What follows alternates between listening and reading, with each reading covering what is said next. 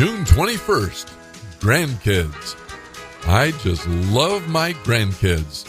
They are bright, intelligent, creative, athletic, energetic, artistic, and remarkable in many ways. Now I know what you're thinking. He just described all of our grandkids. Well, you're right.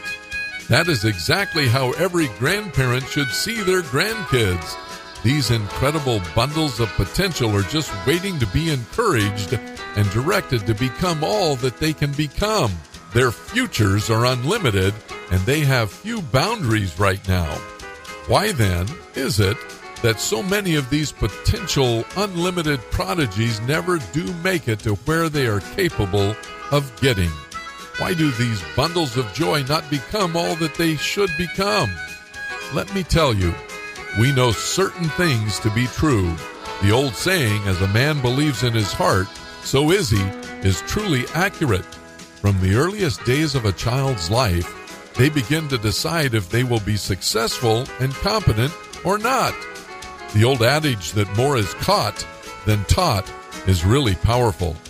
Every child watches those adults around them and catches a certain perception of themselves.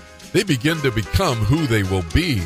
What an awesome responsibility we have to our grandkids to make sure what that they see in themselves what we see in them. Those positive words and actions we take now will determine for many of them whether life is good or bad for them.